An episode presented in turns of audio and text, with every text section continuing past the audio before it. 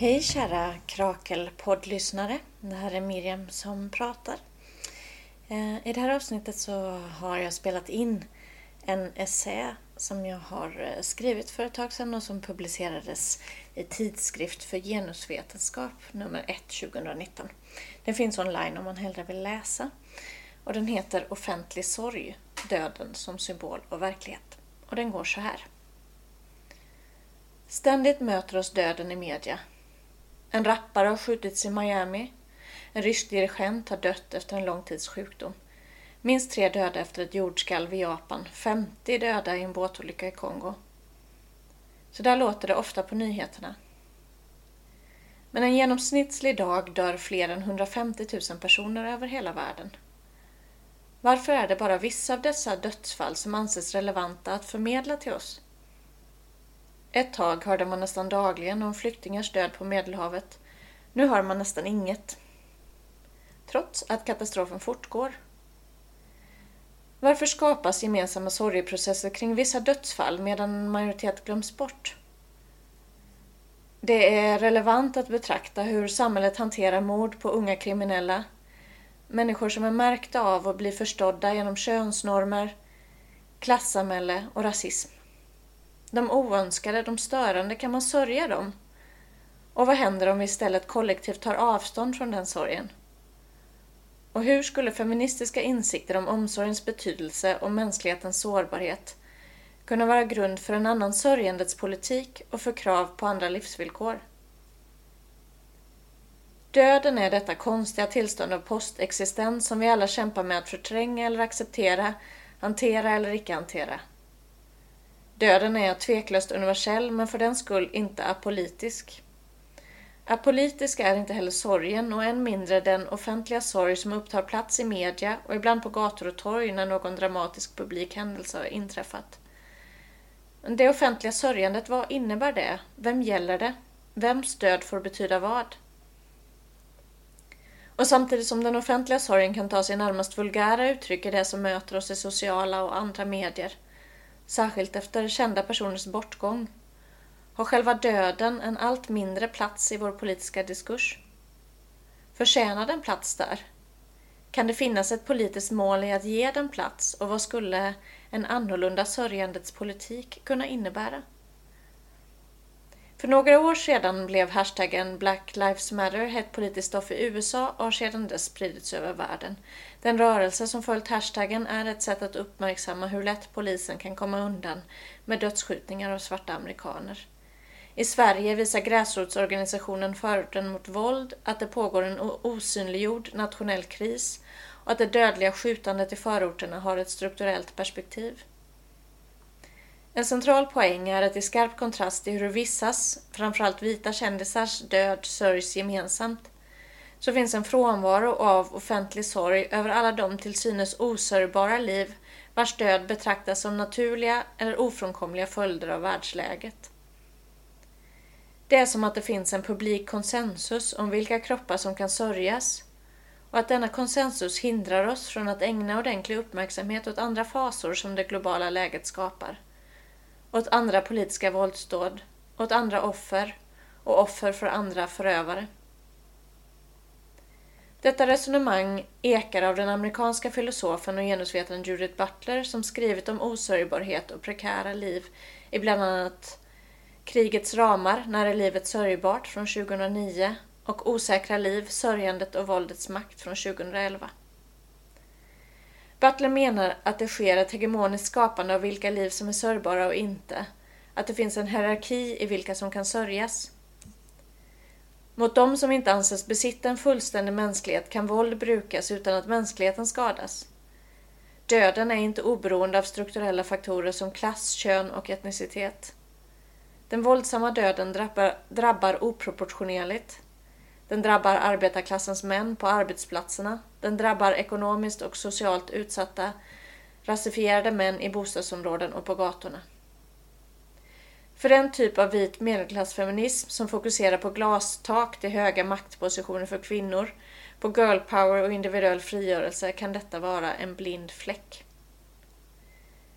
De unga gängkriminella männen anses ha förpassat sin chans till en mänsklighet som kan sörjas. Den åsikten ligger nära ett omänskliggörande av hela gruppen unga rasifierade män i förorten. Våra olika livs sörjbarhet är en politisk fråga. På samma sätt kan vi fundera över vilka krig och vilket våld det är vi ger plats åt i medierna, vilka föräldrar vi känner med när barnen dör, vems mödrar vi gråter med och vilken symbolisk betydelse vi tillskriver vissa våldshandlingar samtidigt som vi låter andra passera förbi helt eller närmast obemärkta.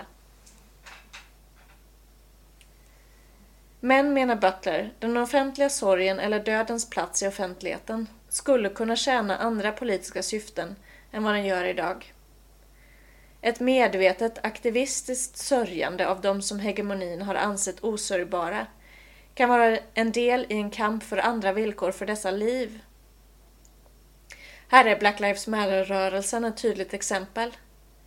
Genom att inte acceptera dödsfall till följd av polisens övervåld mot svarta personer som naturliga, på det viset som hegemonin föreskriver, synliggör den antirasistiska, antirasistiska rörelsen att varken döden eller livet ges samma förutsättningar för icke-vita som för vita.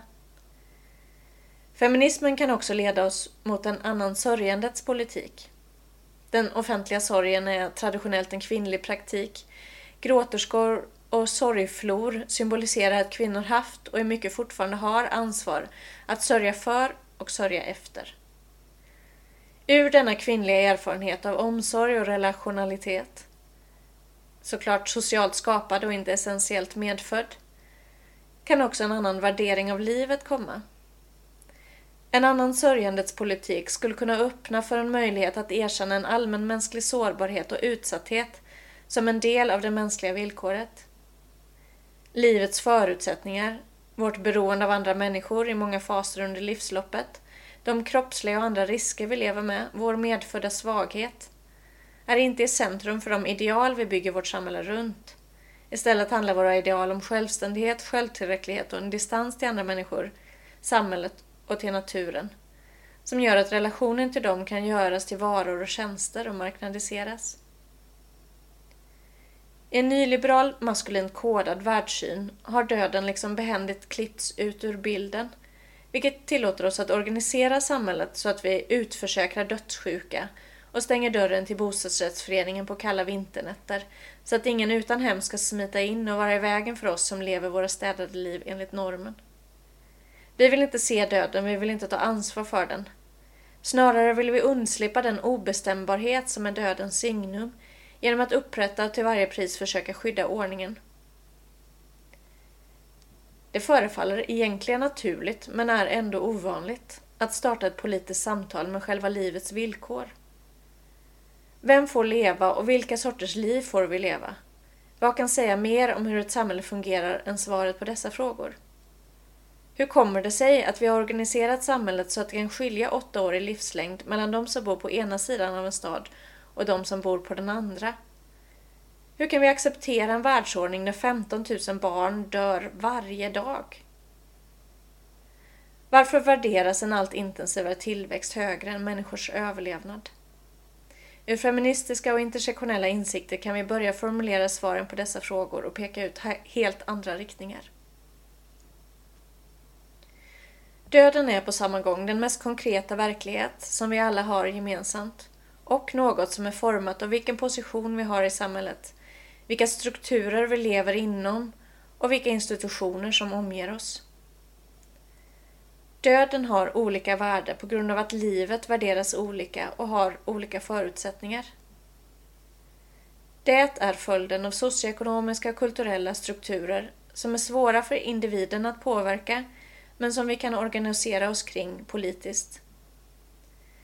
Vårt liv, vår död och våra kroppar är aldrig helt och hållet våra. De är också sociala konstitutioner. Om vi börjar förstå den mänskliga utsattheten kan vi kritiskt granska de förutsättningar under vilka vissa mänskliga liv är mer utsatta än andra och vissa mer sörjbara. Detta kan skapa en politisk position från vilken vi önskar skydda en gemensam mänsklig utsatthet och där vi erkänner de relationella band, de beroenden, som vi har till andra människor och till samhället. Från en sådan position blir det självklart att samhället måste byggas på ett helt annat sätt än det görs idag. Tack och ta hand om er.